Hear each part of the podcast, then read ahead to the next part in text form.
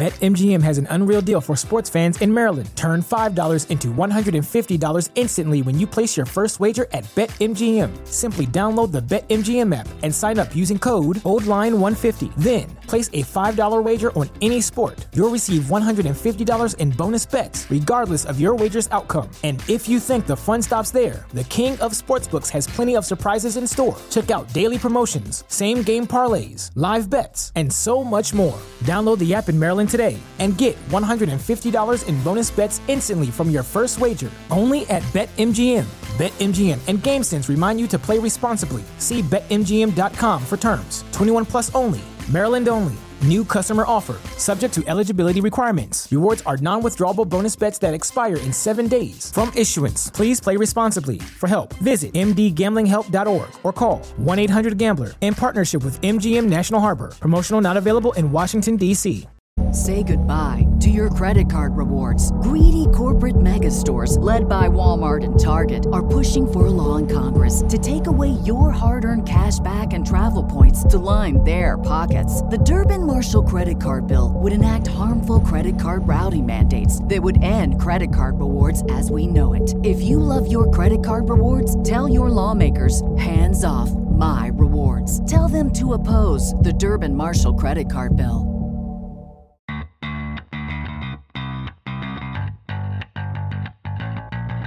Coming to you live from downtown Detroit, this is Benzinga's PreMarket Prep with your host, Joel Elconin.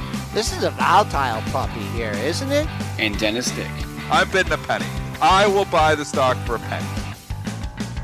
With everything you need to start your trading day. Good morning, everybody. Apologies for the delay. I'm having some audio gremlins on my end this morning. Regardless, the show must go on. Welcome to PreMarket Prep. Spencer Israel, Joel Elconin, Dennis Dick with you this morning. A lot of headlines happening here. We have the mother of all short squeezes in GameStop. We've got space stocks are ripping, all because ARK is going to have their own space ETF now. We've got some offerings price that we discussed yesterday. We have a couple of earnings. We got Nordstrom's holiday sales. So a lot to get to on our show. Our guest is Buck Andrews. He will join us at 8:35. Today's show is also sponsored by In4m. That's where Buck Andrews is from. To learn more about In4m, go to In4m.info. That's IN4M.info. I'll put the link up on the screen. Joel, let's bring up the charts here. Walk us through what's happening here in the pre-market session. Tight range, but green. Green on the session. I'll still call it the puzzler market until we can break out here.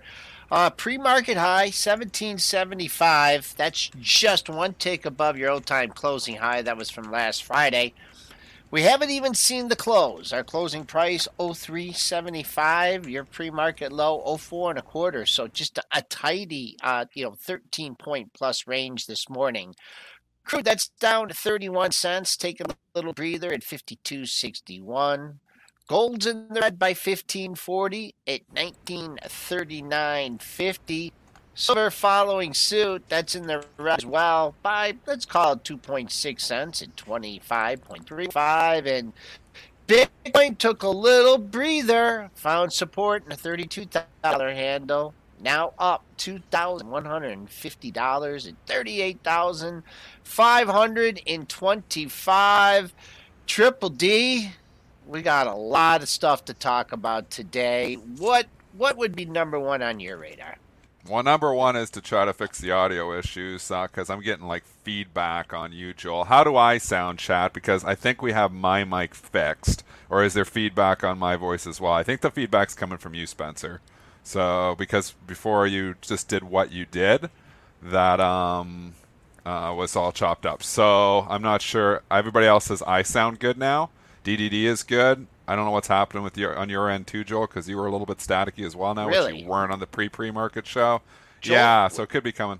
They're saying I'm good. So I was the bad one yesterday. My mic was bad. Now both of you guys got problems. So anyway, I fixed my issues, so you guys got to fix your issues. But we'll fix this market up for you here right now. Let's talk.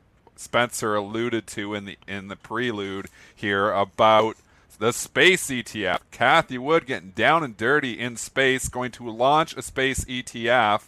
And this means everybody is now speculating what's she going to buy, which stocks is she going to put in there. So you can see this morning, the logical one trading up 14% is SPCE, which is Virgin Galactic. So if you're wondering why the lift, it is all because space ETF from Cathie Wood. ARK is launching one, and everybody's speculating that this is definitely a stock that's probably going to go in there. They're also speculating a lot of other stocks. MAXR, which Mitch brought us there back at $26. That's up 15% this morning. You can go into some of these SPAC plays, Joel. SRAC up 24% this morning because that's another space play. NPA is another one. It's up 16%. I traded this one last night. I'm already out of it. ORBC, satellite companies are trading higher. LORL, I'm long that one, full disclosure. It's trading higher. There's a ton of these space stocks. And you can actually go and you look at the UFO holdings. And UFO itself, obviously, trading higher as well. Those are the stocks that are trading higher. Oh, I mean, there's just not that many stocks, right? I just listed off a whole pile of them for you, though. Well, I mean, there's 7 or 8 stocks, right? I mean, no, so it could be even more. Like, we don't know what she's going to buy. But if you go to the UFO ETF, so let's go UFO ETF holdings. Sure. Because that's, your logical place to start looking. So if you go there's a lot of satellite companies in there, but I'm just grabbing the holdings right now. Their top 10 holdings are IRDM. Full disclosure, I am long that one too. Just it was an overnight trade because I bought it on this news with Cathie Wood. So I will be selling that today. ORBC, which I bought also on the Cathie Wood. I've already sold that one because it just got silly last night. It went to $8.75. MAXR is number 3 in the holdings. We talked about that one's up 15%. Trimble, I'm not sure that this is really a space play, but it's in there. It's not up as much because I don't logically think of this one either. I mean, LORL has space in the name. And then, there's like EchoStar, some of the satellite companies, Garmin's even in there, but I'm not sure they're going to reach that far. But keep an eye on all those stocks here today because Cathie Wood is hot. And we talk about her every day because she's moving stocks. She's moving a whole sector today. The whole sector. UFO is up 5%, all thanks to Cathie Wood launching a competing product. That's something for you. Here it is. They have their own space ETF. Cathie Wood's coming to launch her own, and the UFO is trading higher because all the holdings are bid up this morning. Unbelievable. When is it supposed to officially launch? Do we have a date? Wow, you sound better now.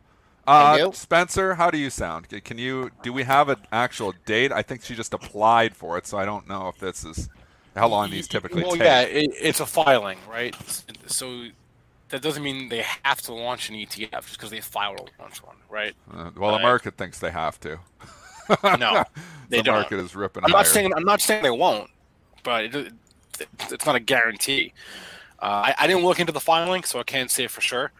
I would think this is going to be a go, though. It kind of makes sense. She's all about growth, space. This is the final frontier, right? Where's the Star Trek stock? Anyways, so, you can see here all these stocks bid up substantially here as speculators are coming in saying these are the stocks that Cathie Wood is likely to buy. So she hasn't bought any of these stocks. People are simply speculating that she's launching a space ETF. So they're buying all the stocks ahead of her having to buy, so she's actually going to pay elevated prices because they're basically front-running her. She had to launch it out there, so it's 14.5% SPCE is up. I own that one. I bought that back at 25 when I had the pullback because, remember, I sold it, and in the last couple of days it's been getting a little lift. This is a big pop. So question, all these stocks lifting significantly on the possibility that they might go into Cathie's ETF. What do you do? Boy, that's a tough call. I think if you have some targets that you're hitting, then maybe take it so you don't have any seller's regret. We were talking about this one. This went right to $32 and filled the gap. You're still at $31.45. So, anything of $32 to $35 is like that's fair game there because that's where people got caught. So pre-market high coinciding with the gap fill. I'd really be more confident if this got over 32 and held 32. I'm just giving you the numbers from the pre-market session and see if they coincide with anything. Yeah. This one leaked a lot. This got up to MAXR, got almost to $49. Let's see what the pre-market high is. Pre-market high, well, they got real excited this one. $48.63. Now you backed off $4, so I'm a little bit more confident. Maybe your high isn't in that one. This is a lot thinner than the other one. Yeah, that print at $48.63, that was on less than 1,500 shares. So we got MaxR, we got Space. That ORBC got silly too, like satellites. I mean, that got up to $8.75 last night. I picked that up at $7.69 on the headline. And I was like, well, maybe I'll get to 8. And it started getting bid over 8 heavy, 820, 840. Then it's trading 875. I was like, okay, this is just getting silly town here. The stock's trading up literally like 17% on this. So I did sell it last night. I got out of most of it at 870, the rest of it at 840. It's 829 here this morning. But I don't know. Like, there could be a sustained bid. I mean, if these stocks actually do get put into her ETF, her buying pressure will push, you know, them up as well. So you got to consider that too. And then when it gets announced that she bought it, it could go up on that as well. So I'm not so inclined to. I wouldn't be shorting these. I'm not coming in shorting these stocks. I'll say that. I did take the quick profits on the scalp, you know, on some of these that I bought. But I own Space SPCE. I've had that, like I said, for a couple of weeks here now. I think I'm going to hold on to it. This ORBC, I mean, this is a monthly breakout over 8, right? You had that. Yeah, technicals look good here. Yeah, and you went from, this went from 12 to just under 2.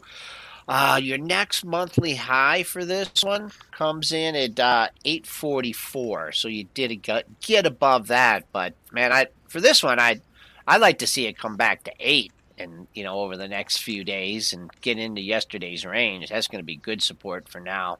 And then NGA. How come TRMB, that's not moving as much, right? It's in the UFO ETF, but I struggle to, you know, I don't think that is that's definitely not a pure play. Let's go look exactly what all the businesses Trimble does, because they do a few things.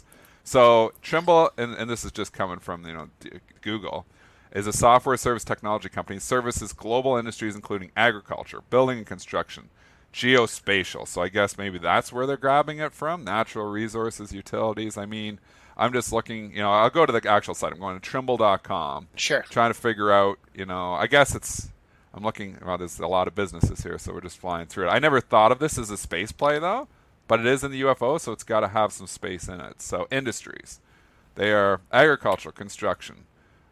I guess I'm looking. Well, geospatial really is that. I guess that's satellites. Are they using satellites to do that? Using satellites in there? I'm just researching it on the fly here. Yeah. Okay. More industries, government, military, defense, rail, utilities, forestry. I mean, they're into everything here. So maybe somebody in the chat that follows this company. I don't follow it closely enough, but I think okay. So in the chat. Go for the W, saying it's a GPS play. So I guess the GPS positioning is how they're grasping at this. But I don't see that as like a pure space play. So maybe it goes in there. I kind of, you know, would. I think the market's not buying this one up for a reason.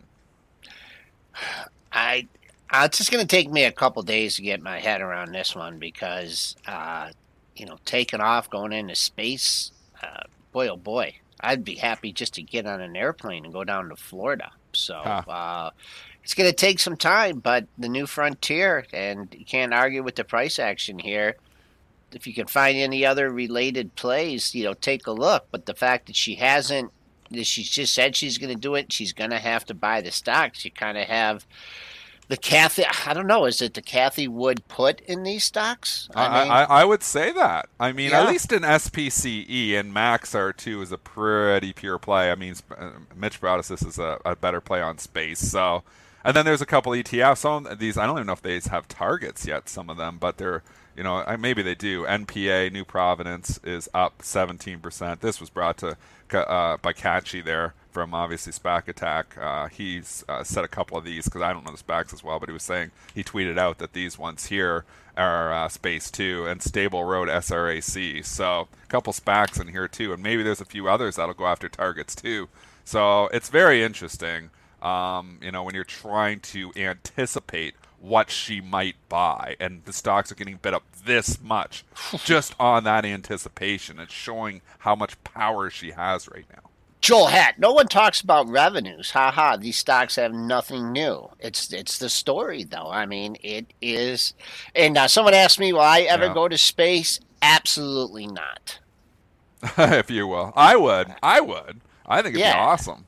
I would actually do it. But, I mean, this is what we've been talking about for the last 2 years. It's not, it's, you know, revenue growth. It's growth that's carrying top line. Nobody cares about the bottom line. They haven't cared about the bottom line for a long time. I mean, otherwise, stocks like General Motors that are trading 6 times or 7 times earnings, you know, with the potential of the whole EV there would be trading a lot higher. People don't care. They want a story. You know, General Motors EV story is trying to get hot. That's why it's trying to come up. But the stock is dirt cheap, too. It doesn't matter, though. People don't look at what's cheap and what's expensive. They look at what's a cool story. Oh, I think that's going to be good. And that's what they're buying. That's what the Robinhood traders, they don't look at valuation. They don't put their CFA hat on. They simply look at what the cool story is. Right now, Kathy Wood is an awesome story in herself, and space is a pretty cool story, too. Put those combos together, and you get the stocks all bid up 15%. So, unbelievable moves here. Again, like I said, I can't come in here fading these moves, though, because what if she does buy these things? Then they're going to go up more. Hey, you want to just – I know we're going to move on from – sorry, Spencer, move on from this, but an ancillary play? Like, who makes space suits? I mean, what are you going to wear in space? Are you just going to wear, like, a normal, you know – button-down shirt and shorts. Well, I mean, you're let's talk about that, though. There's only really one company, Joel, Cintas, that's really sending people into space, and that's Virgin Galactic. Like, this isn't like a space ETF that everybody's going to space. You know, these are satellite plays for the most part. A lot of these stocks are literally satellite plays, satellite technology. It's not so much, you know, that they're all like, you know, space, SPCE, where we're actually trying to make this a tourism industry. So, for the most part, most of these companies aren't sending anybody to space. I don't know who makes the spacesuits, to answer your question. Wait, what I was going to say is, it's weird how I thought about this, because I first thought this was like bad news for me, because I bought 50 shares of the UFO back when it was $21. I think in like, I don't know when, November? I don't know. Goodbye. In that window, and my first thought when I saw this headline was, "Oh crap," because now like everybody's going to go to Kathy's. Right, exactly. But I guess it didn't occur to me that people are going to try to front run her, and it's going to help the UFO, which in turn helps me. So funny how that sort of is turning out here this morning. Maybe I'll sell. I don't know. We just went through all their holdings, the UFO, and they're all bet up here this morning. And MAXR is number 3, and it's bet up 15%. Interesting that the UFO does not own space. SPCE. Really? Yeah. You'd think like space. We're a space ETF. We even have the ticker symbol UFO. But they don't own SPCE. So that's interesting in itself. There may be rules about IPOs. A lot of times funds will have rules about a stock will have to be public for X amount of time before we can go in. Yeah. So that could be it. I don't know. Anyway. I find it very interesting, though. Yeah, what a way to start the show. I mean, holy macro. I still at 32 for space. All right, so moving away from all the space talk here, there's lots of other movers. I mean, the storied stocks still continue to get bids. I mean, even looking yesterday, Tesla had a little inside day. What do we mean by an inside day? It had the bounce back 2 days ago, and then the range from yesterday fell inside the range of the previous day. So Wednesday's range fell inside Tuesday's range. It's selling off a little bit here this morning, getting towards the bottom end of that little 2 day range here.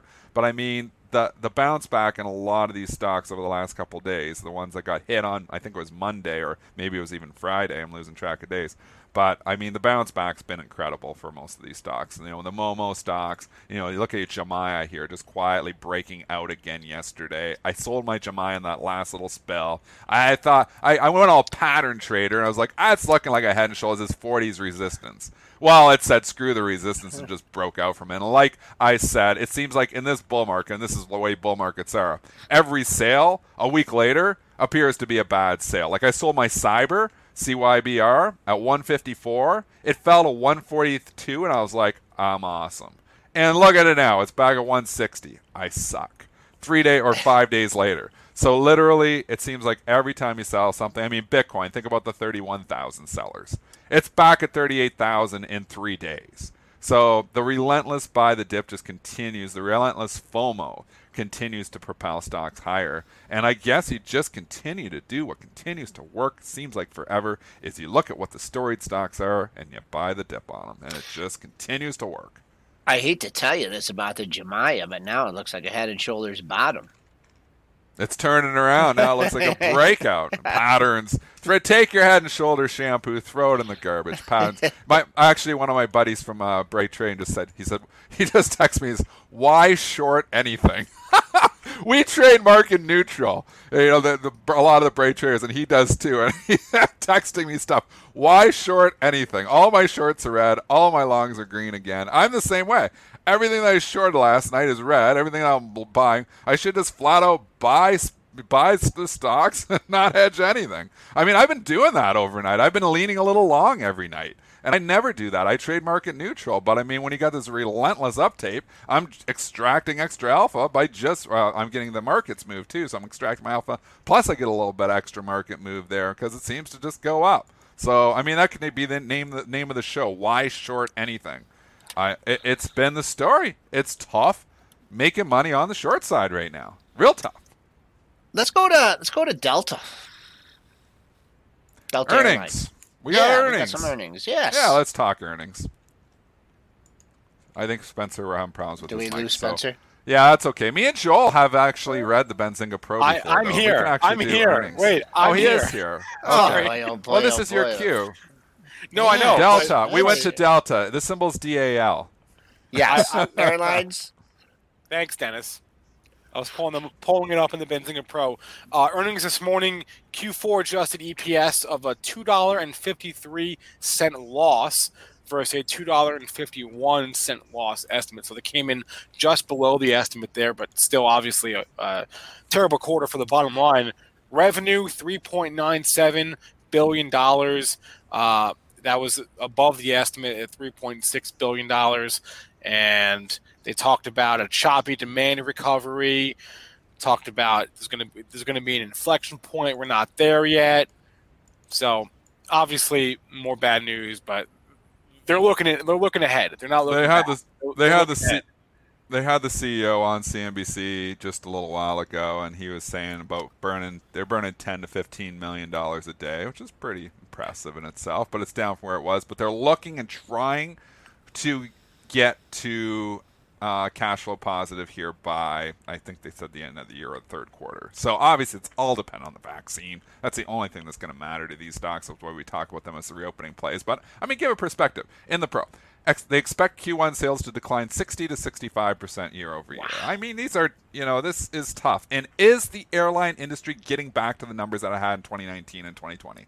I don't think so because, again, with Zoom, the business traveler is not going to travel as much. So when you're paying up 41, 42 thinking, yeah, it's got to go back to 60, it doesn't have to do anything. The story kind of sucks. So, I mean, you can get the story of the recovery, and that's carried it for a little while. Maybe that continues to carry it to new highs. And, we have seen stocks break out and make new highs despite making less money because that's the kind of market this is. But it's tough. It's tough. These are all just dependent on the vaccine. So vaccine works against, like I've already put it out there, I've laid out the scenario on all these, reopening plays. If the vaccine works against the new strain, the modified strain, then obviously these stocks are going to catch a bid. If it doesn't work against the new strain, then we got problems for all these stocks.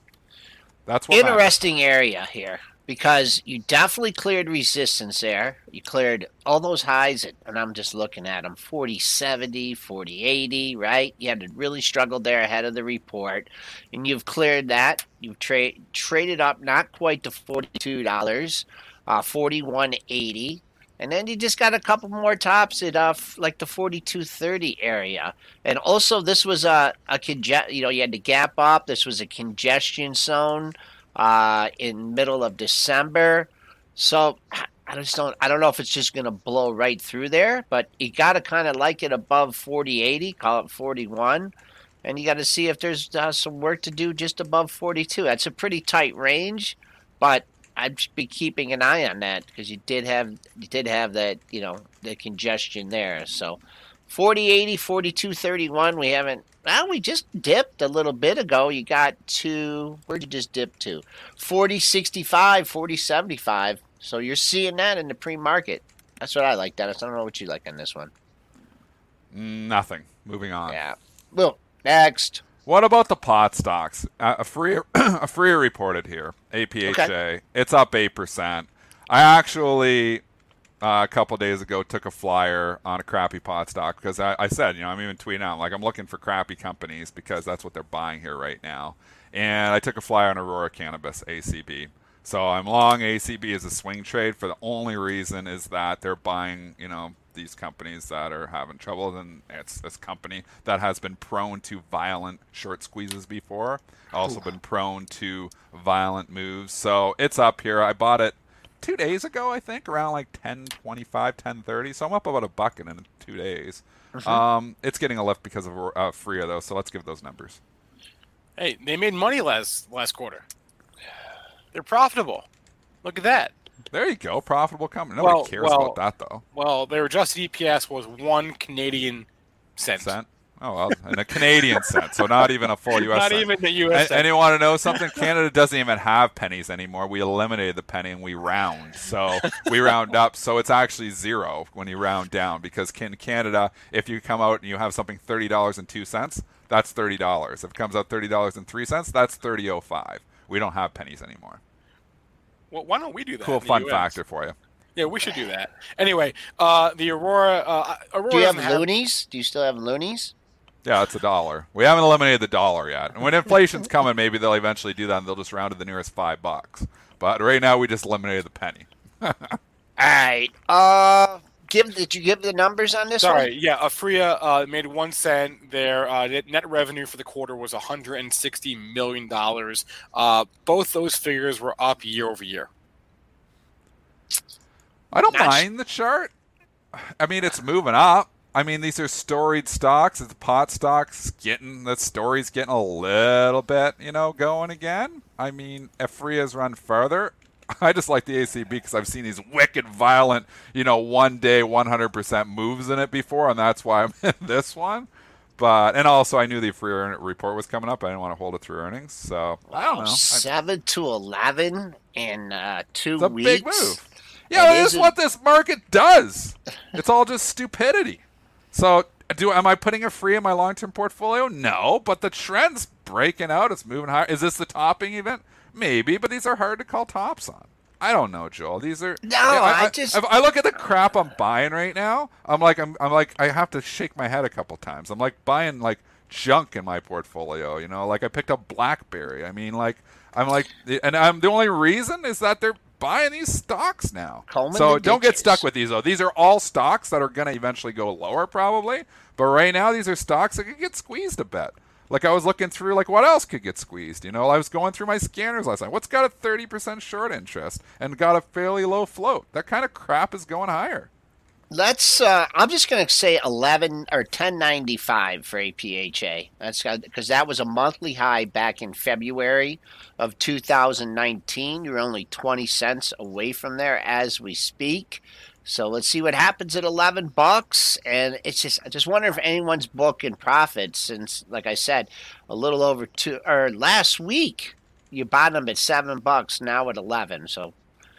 Big move. We'll see what happens. 10.95, 11. See if you got any sellers up there. Everybody talks about Rocket when it's going to go. And yes, there's some short interest in Rocket. It just hasn't gone yet. It does look like it wants to go. I'm still long Rocket, but every time it goes, it doesn't go anywhere. It goes up $1 and then they sell it again. I don't know. Maybe this is not the stock that's just not going to participate. But when I see moves like GameStop yesterday, and I see that this is just getting to a point where we're in full silly town. We are basically bailing out all bag holders. Oh, my gosh. It's up another $6. No, I know. We're just bailing out bag holders left and right. What do we mean by that? Bag holder is the financial term for people who bought stocks years ago, and they're down like 90% of their money, and they're probably never getting it back. Well, this is the kind of market that might give you your money back. And I will say, if I was long GameStop, my long-term portfolio, and I bought this stock, let's say like 4 years ago at like $30, and you watched it go down to $2, and it's now back at $37, I would sell the hell out of it. I would get out while the getting is good, because I don't know where it tops out. But I will tell you, we're going to have a whole new group of bag holders in GME after this is done. Because this is not, you know, I don't think, maybe it's going to go to 50, maybe it's going to go to 100. Maybe we're just going to get silly. You know, you can't short anything, like my buddy was just saying. Why short anything? But I will tell you, when the dust settles from all this stuff, these companies, a lot of them are all still crap. Wow. I'm still in shock. I'm in shock, the move from yesterday, and then now tacking on today. $48, you know. I don't know. I can't even give you numbers on this. My jaw's about to hit the floor. Have a small piece of this, and that's because my nephew Hayden talked about it. But I told him to keep an eye on the closing price from yesterday, and that's long gone. $40. We almost got to 40. That's the pre-market. There's no material information on this. Like no, there was from Monday. Remember Monday. That's from Monday though. Right. They got an activist in there. Who's the activist? Ryan Cohen. He was already in there, and now he's the co-founder of Chewy. Just spoke up. He raised his stake. He joined the board, and he brought a couple other people from Chewy along with him to join the board. The online pet food guy is going to turn around the malls. Look, it's just physical brick and mortar GameStop. It's just a classic short squeeze. That's the short interest, which is always a moving target, so it's hard to nail down. I think I saw it's over 50%. No, I saw over 100%. Which yeah, Dennis. I don't quite understand. Maybe you can explain that to us. No, how can a stock have a short interest over 100%? Does that mean that there are people naked shorting, which isn't even illegal? I can't even comment to that. I think it's just the statistics are hard to grab. That could be. I mean, again, all these short statistics are a little bit. You know, it's a moving target, right? Yep. And like I said, there's so much, ridiculousness in the way the behind the market structure. Like if you're a market maker, and I've explained this before, and you're putting out buys and sells. So market makers on both sides of the market, they're trying to collect the spread. If they've got a sell short order out here and a buy out here, but they are long the stock, they have to, because they have the sell short. So let's say you're long 1,000 shares of GameStop.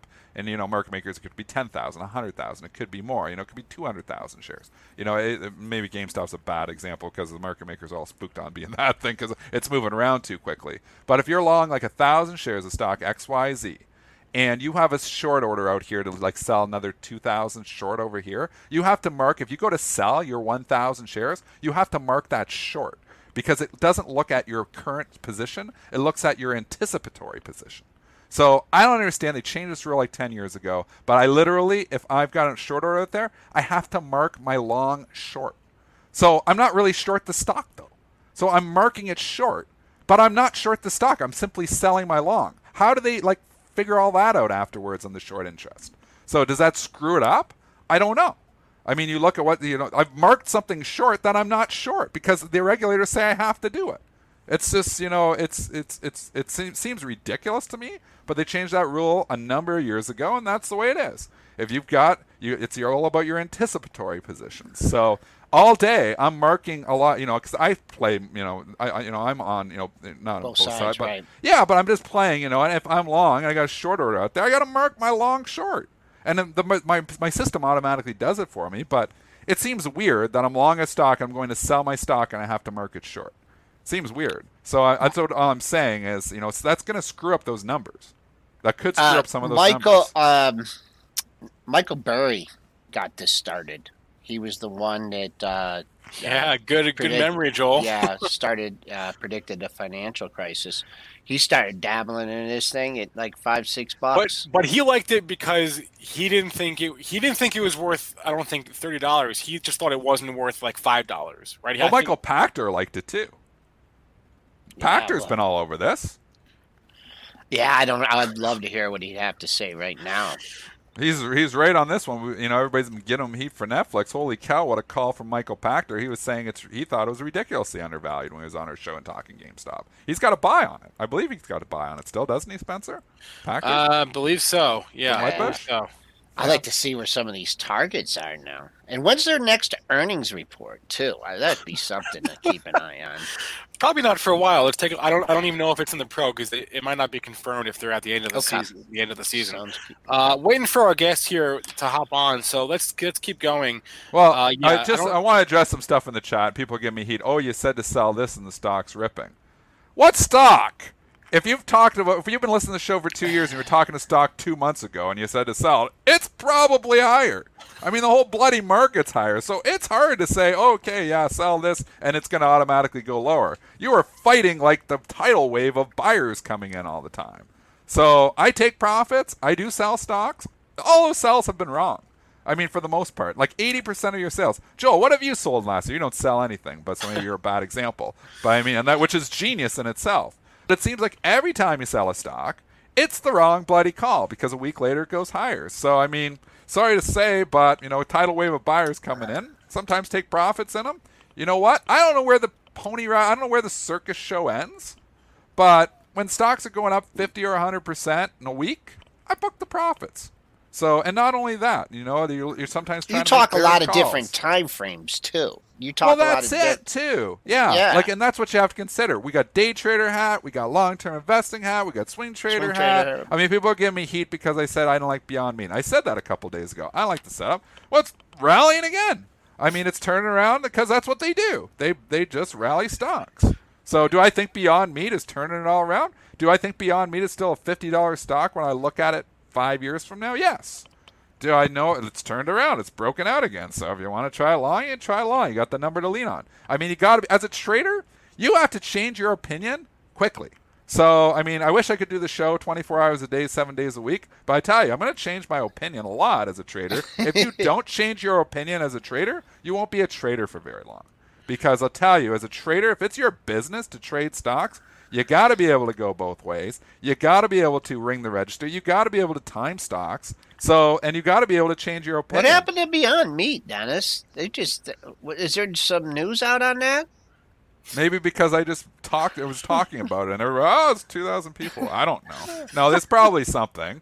It's up $5. There's probably some type of headline on it. All right. I mean, I can't predict the headlines either. But you know what? Maybe we should just never say to sell a stock here. Yeah, that's because we'll nobody wants to hear anything bearish anyways. Everybody's out there. They just want to buy stocks. It's all FOMO rampant. So everybody just got to buy, buy, buy, buy, buy. They don't want to hear anything bearish. I mean, Kramer, talks bearish on the one stock one day, and everybody gives him heat too.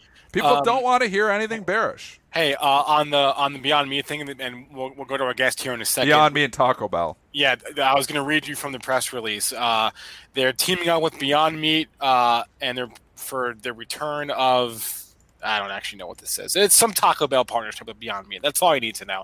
All right, let's bring on our guest here, Buck Andrews. He's the co-founder of In4m. Buck, are you selling anything at all ever? I tell you what, this market at some point in time is going to have a bad ending. It's for sure. Right now we're in at the very late stage of a very long bull market that has been, the last leg of this has been propelled by stimulus. You can't fight the Fed, but you know what? When the stimulus starts to wear off, this thing is going to end poorly, and there's going to be a crash. And it's going to happen in the next 6 to 18 months. It's going to happen fast, too, Buck. Like, everybody thinks, I'm going to get out in time. It's going to be, like, overnight, boom, we're gapping down. Some stocks are down 15, 20%, and you're like, what happened? I mean, it's deserved, really. You're going to get that first 5% down day, and you're going to know it just started. And the interesting thing about this is usually in these late stages, you start to get all the trash that starts to move off the bottom, like GameStop. Yeah. So it's just kind of textbook. Exactly. So you got all the trash moving off the bottom. No, I'm buying trash stocks, Buck. I'm looking through my scanners yesterday. What is a really crappy company that has a high short interest? That's what I want to buy right now because that's the kind of stuff that I go. So. Yeah, just wait for them to get the momentum, move off the bottom, and get the short squeeze, and play it for a day. Crazy, crazy market. But eventually, when it starts to turn. All stocks correlate, and the entire market goes down. You're not going to find a safe place to hide. But if we do get another stimulus package, which they're saying we very well could, a $2,000 check. We're going to get a stimulus package quickly. So, okay. so isn't that money going to come flowing back into the market? That's right. Isn't that going to extend this? That's why I put a 6 to 18 month period on it. So that's exactly why. So we are going to have this leg will continue because of this new round of stimulus. Got it. Okay. And after that starts to wear off, there will not be another round of stimulus after that, and we will pay the piper. Once that stimulus wears off. Buck, I want to ask you about some stocks that are on your watch list here. Every day, maybe several times a week at least, we get asked about NNDM, which is a high flyer that was like 50 cents a little while ago, and it's long gone from there. They had an offering, and I think they just priced their offering. Are you playing these stocks that are having offerings right now? Yeah, the interesting thing about the offerings in this market, and people are literally, doing a lot of offerings. And by the way, Catherine Woods is in this one big. I kind of give that a little credence. But yes, what I'm doing with the offerings is you'll usually see Marathon Patent was a great example yesterday. They had an offering. They took the stock down just above the offering price. And a lot of these offerings are they're institutional, so they're already called for. So it's the institutions are taking them down. Mara was, they priced it at 20. They said several institutions, so I'd say 3 to 4 institutions took the 250.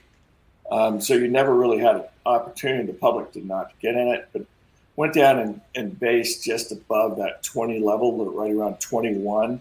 So it was a pretty good buy in the morning, and I think you saw the same thing this morning. With NNMD, so that was a 950 offering, and it went down right just below there and based and started to rally back.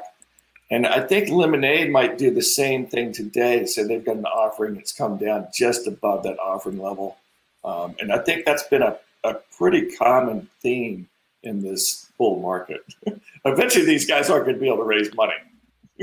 So they're trying to do it as quickly as they can. So the Lemonade offering was priced this morning at $165. So how do you trade these? So if you look at Lemonade, it's come down to I don't have a chart up right now, but I think it came down this morning to about 168. So look at Mara yesterday. What we did with Mara is we waited for it to come down just above that 20 level and start to form a little bit of a base, short-term base, and then we added stock, or I didn't add because I still had a position. But I have friends that added stock right there, just above 20, around 21. And the same thing with NNMD when it came down this morning pre-market, like right above 950. I think it came down to about 980. And I think it's moved back up. Once again, I don't have the chart in front of me. What else is on your radar here? Well, I'm starting to watch the earnings. If you look at the reported earnings, I don't know if you look at our system, we've got these little buttons on the dashboard which make it really easy to follow earnings. Do you have that, Spence? Can you pull that up? Can we throw that? Show that, Spencer? I could share a screen here. Yeah, you can do that too. Yeah. Why don't you do that? It's much easier if you do that. You can share your screen. And then I also wanted to ask you before I forget about AMD at some point, because that caught a very notable downgrade today. There has been a couple upgrades in the last week or so, but a downgrade this morning. So let's do AMD in a second. But share your screen, and I'll pull it up, and we can look at what you're watching here. So there's that share screen button towards the bottom. Yes, I'm doing that, and you know what? We have had of course, we've got this new launch, right? And on this launch, we had like 80 new users for the first day, last week, and we're getting a lot of new users, and we are suffering through some growing pains with these users. So our site just went down. Yeah. Fair enough. All right. Well, blame it on us, Buck. Blame it on us. And look, if you remember when AOL got off to it, they launched. They had some growing pains also. So having growing pains with a lot of people hitting your site is a good thing. You get that corrected. If they didn't show up, I'd have a problem. All right. So we should have told you to bump up your servers, man. You've coming on our show. Man. Yeah, Spencer, you didn't put that in the email to him?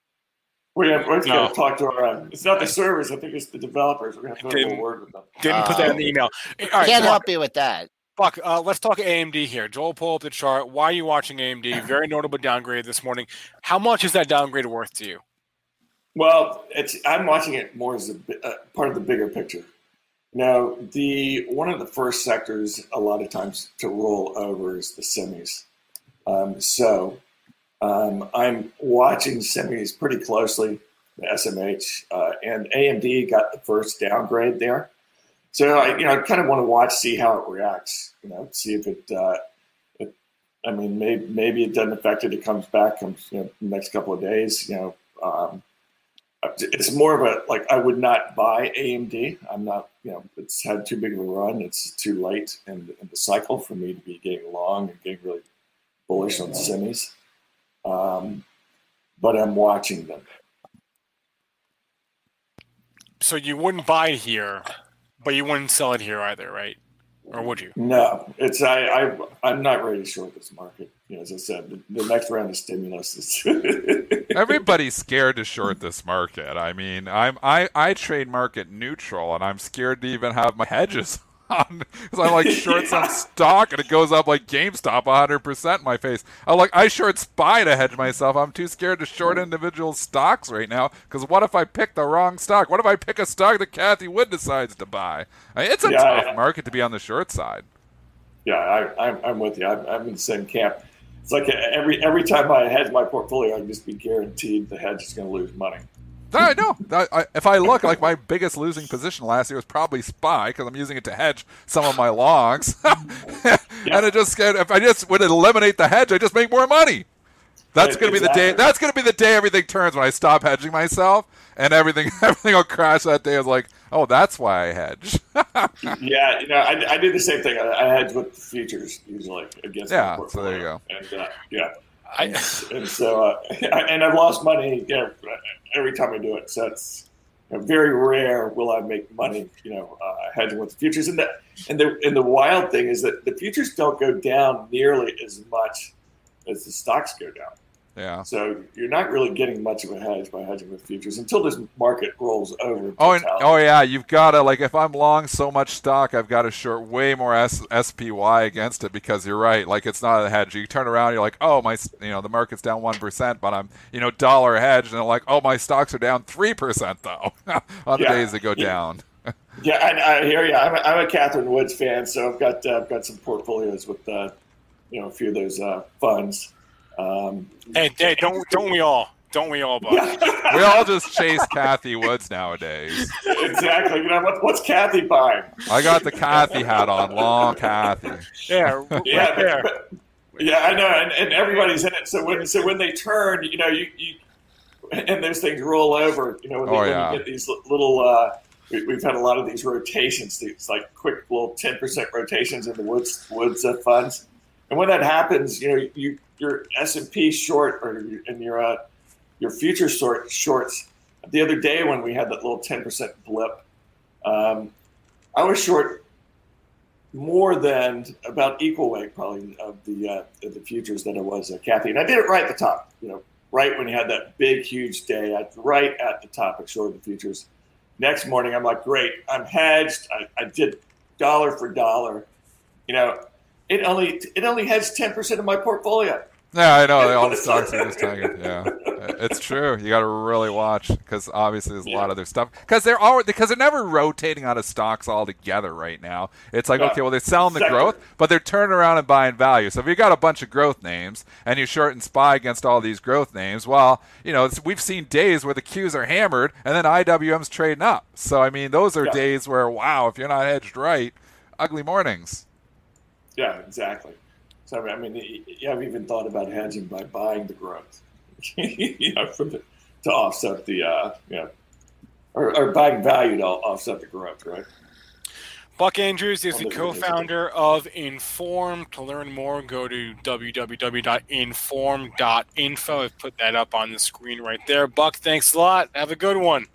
Yeah, thank you, and a little patience. We will get this bug figured out. All righty. No problem. Thanks a lot, Buck. Thanks, guys. All right, we've got gremlins of our own. All right, 8:51.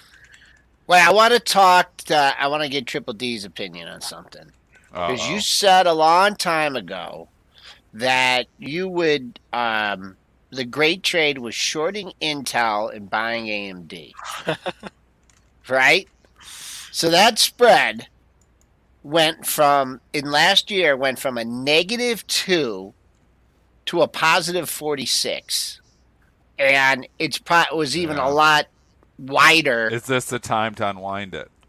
It was a lot. I mean, if you go back 2 days when AMD was at 98 and Intel was at 52, it was even more. I mean, is there a trade there?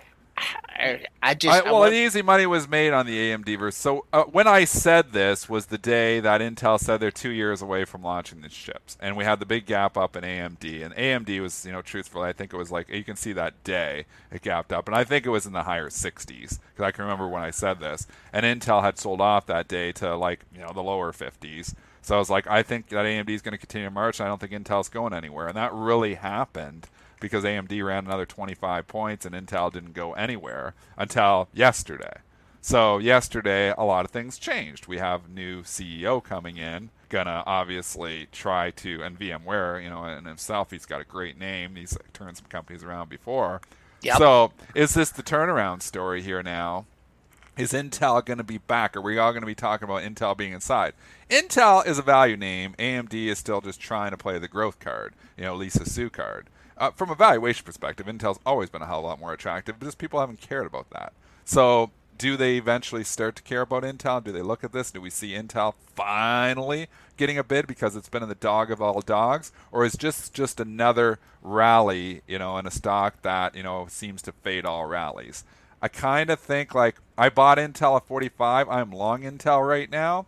I said, I think I'm going to sell it at 60 yesterday. I did not. It sold off significantly, right straight off, so I'm already having that regret. And I look here this morning, I see a little pop in it. I don't know. I mean, it's hard to get. I'm not getting full on the Intel bandwagon, even though I'm long the stock here right now.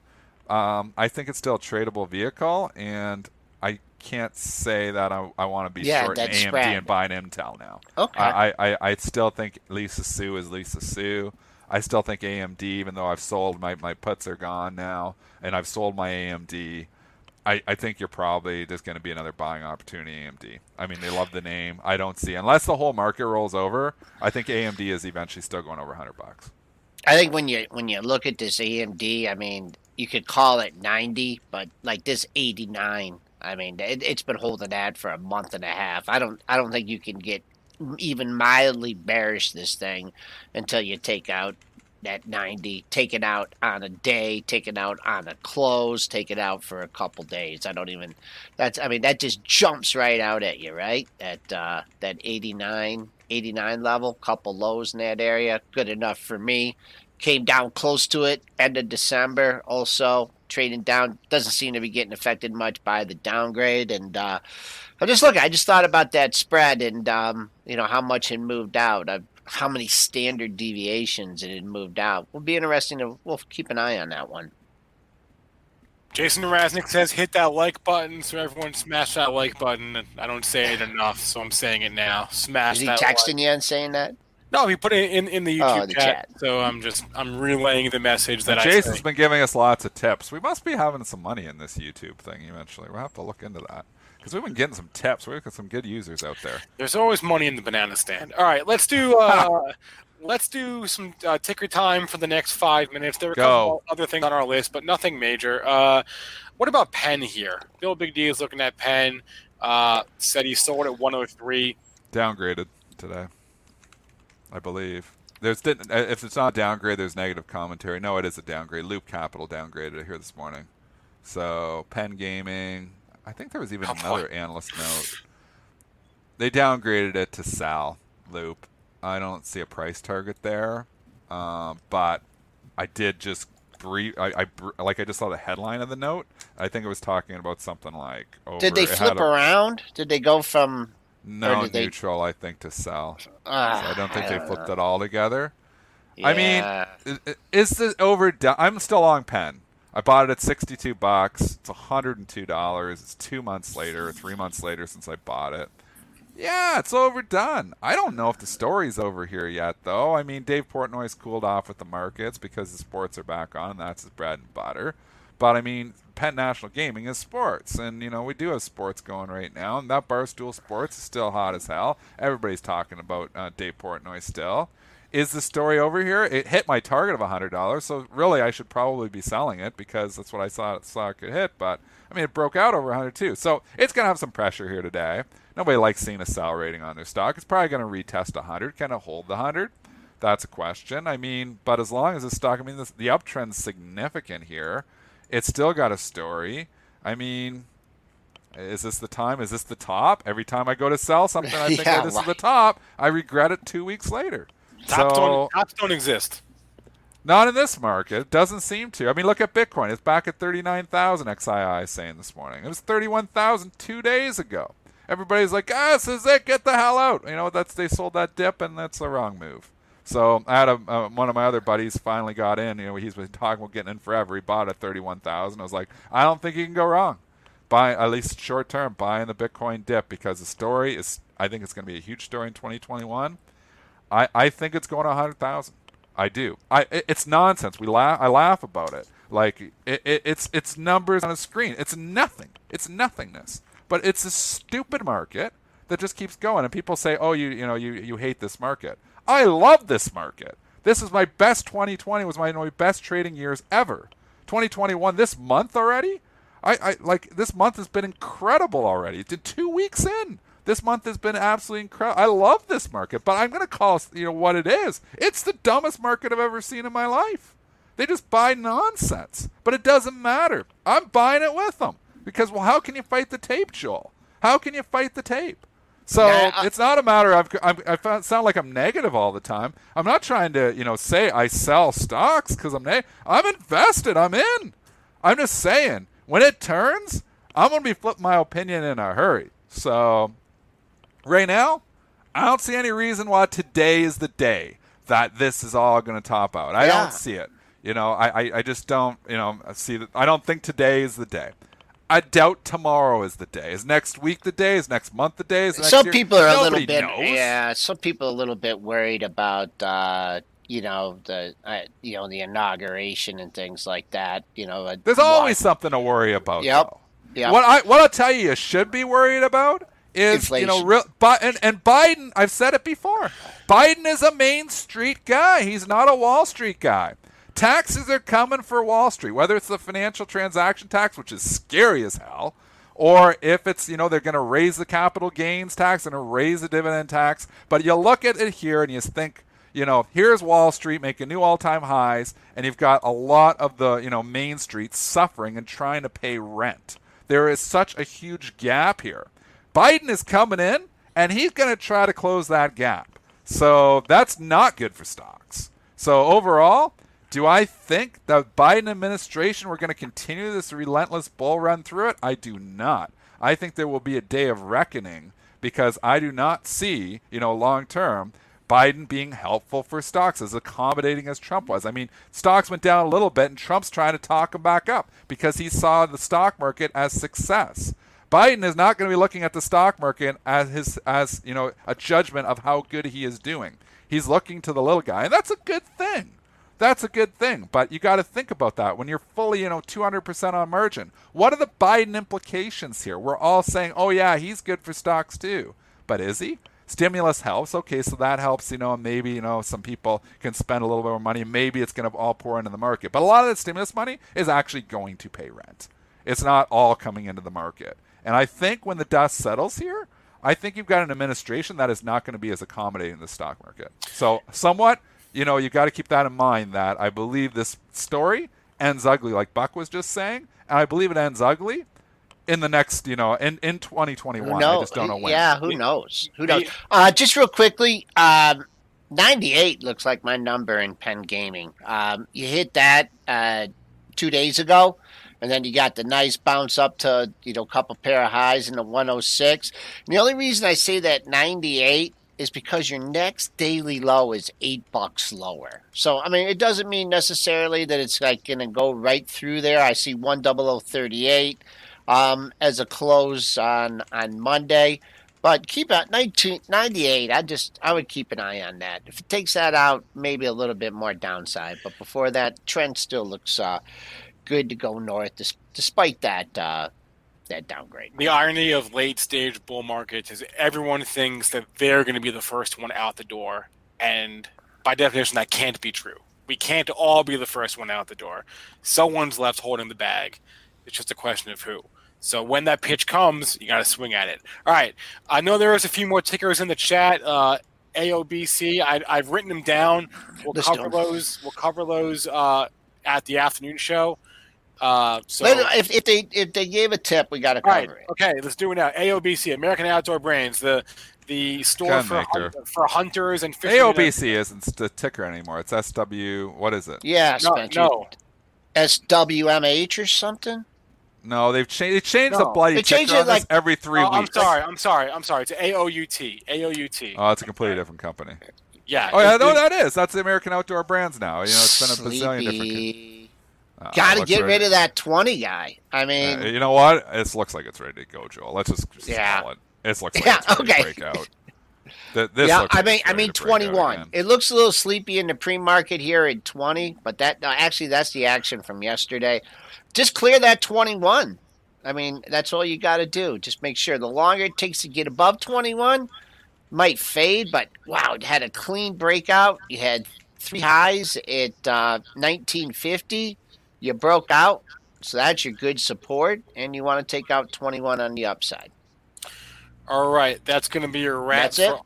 That's a wrap for us today. Today's show was sponsored by In4m. To learn more, go to in4m.info. Thanks to our guest, Buck Andrews. Thanks to all of you in our chat, all the super chats, everyone for bearing with us through some audio gremlins. That we did order Dennis a new microphone yesterday, so I don't know when that's coming. I think my mic's good. Was my mic good today?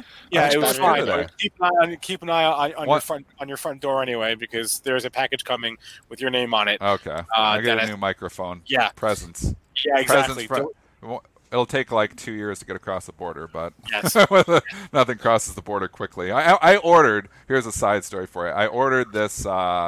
And I hope he's not listening to the show, but I ordered this magic kit for my kid off eBay, coming from like St. Louis, and it has now been 17 days, and it's actually stuck in Illinois and trying to make its way to Kentucky for international shipping. 17 days. This eBay, like Amazon, you get the stuff even if it's coming from the States, it still comes in a couple days. I'm like, I don't know what they're doing. I mean, it's literally been just going in a circle for 17 days. I'm like, I can't understand. And they've sent me a message now saying, your shipment's going to be later than expected. You think? And I'm tracking it. I'm looking at it. Just have they lost the package? I don't totally know. So I'm just curious. Anybody else has experiences with eBay shipping internationally? Because I didn't know that they have to go to 10 different places in a big circle before they get to Kentucky, where they actually go, I guess, airborne to get to Canada. I'm going to say, cut them some slack. There's a gazillion packages out there for the holidays. 17 days, it's went in a circle. It's like basically back to where it was. You're doing the best. This is the most inefficient way of, transporting product. And this is why Amazon is Amazon and everybody else is everybody else. Because if I would have ordered that off Amazon, it would have been here in like 2 days from St. Louis. Gets across the border, gets here on my doorstep. You buy something in this eBay International, and people are saying, why buy? I couldn't find it on Amazon. I would not be buying something on eBay if I could find it on Amazon. It was an old legacy, old magic kit, and I couldn't find it on Amazon. If I could have found it on Amazon, I'd have bought it on Amazon. But I have not bought anything on eBay in a long time, and I'm like, holy mackerel. They suck at transportation. They suck at figuring out logistics on how to get stuff there efficiently. It literally has went in like a circle. I'm like, are you kidding me? Next time use horseback. It's my advice. All right. For all of our podcast listeners, please remember all the information from our show is meant to be used as informational purposes, not for investing or trading advice. Everyone have a good rest of your day. We'll be back at 3:40 p.m. Eastern Time. BetMGM has an unreal deal for sports fans in Maryland. Turn $5 into $150 instantly when you place your first wager at BetMGM. Simply download the BetMGM app and sign up using code OldLine150. Then, place a $5 wager on any sport. You'll receive $150 in bonus bets, regardless of your wager's outcome. And if you think the fun stops there, the King of Sportsbooks has plenty of surprises in store. Check out daily promotions, same game parlays, live bets, and so much more. Download the app in Maryland today and get $150 in bonus bets instantly from your first wager, only at BetMGM. BetMGM and GameSense remind you to play responsibly. See BetMGM.com for terms. 21 plus only. Maryland only. New customer offer. Subject to eligibility requirements. Rewards are non-withdrawable bonus bets that expire in 7 days. From issuance, please play responsibly. For help, visit mdgamblinghelp.org or call 1-800-GAMBLER in partnership with MGM National Harbor. Promotional not available in Washington, D.C. Say goodbye to your credit card rewards. Greedy corporate mega stores, led by Walmart and Target, are pushing for a law in Congress to take away your hard-earned cash back and travel points to line their pockets. The Durbin-Marshall credit card bill would enact harmful credit card routing mandates that would end credit card rewards as we know it. If you love your credit card rewards, tell your lawmakers, hands off my rewards. Tell them to oppose the Durbin-Marshall credit card bill.